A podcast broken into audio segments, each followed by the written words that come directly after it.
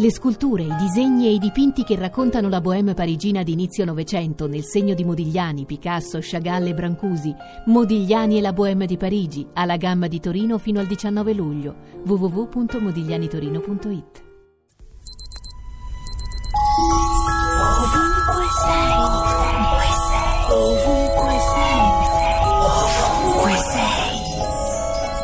Questa mattina mi sono svegliata e ho pensato alla tavola con quattro ruote su cui mi lanciavo lungo la strada che dal vecchio fontanone portava al piazzale, dove affacciavano l'asilo, il negozio di alimentari, la chiesa e il parco.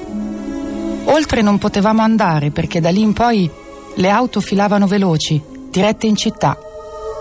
Poi ho guardato la fotografia di una bambina.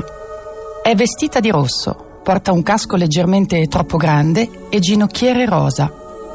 I suoi piedi sono attaccati alla tavola monella e la tengono in equilibrio.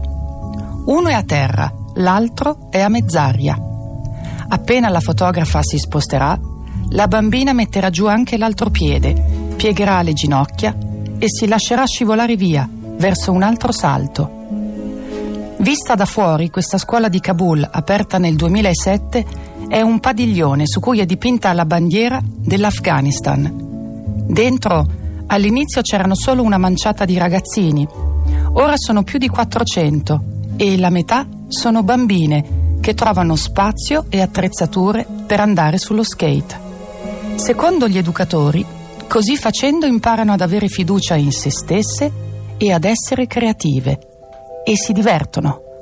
Allora mi sono detta che vorrei proprio sapere come si chiamano questa piccola coraggiosa e le sue amiche.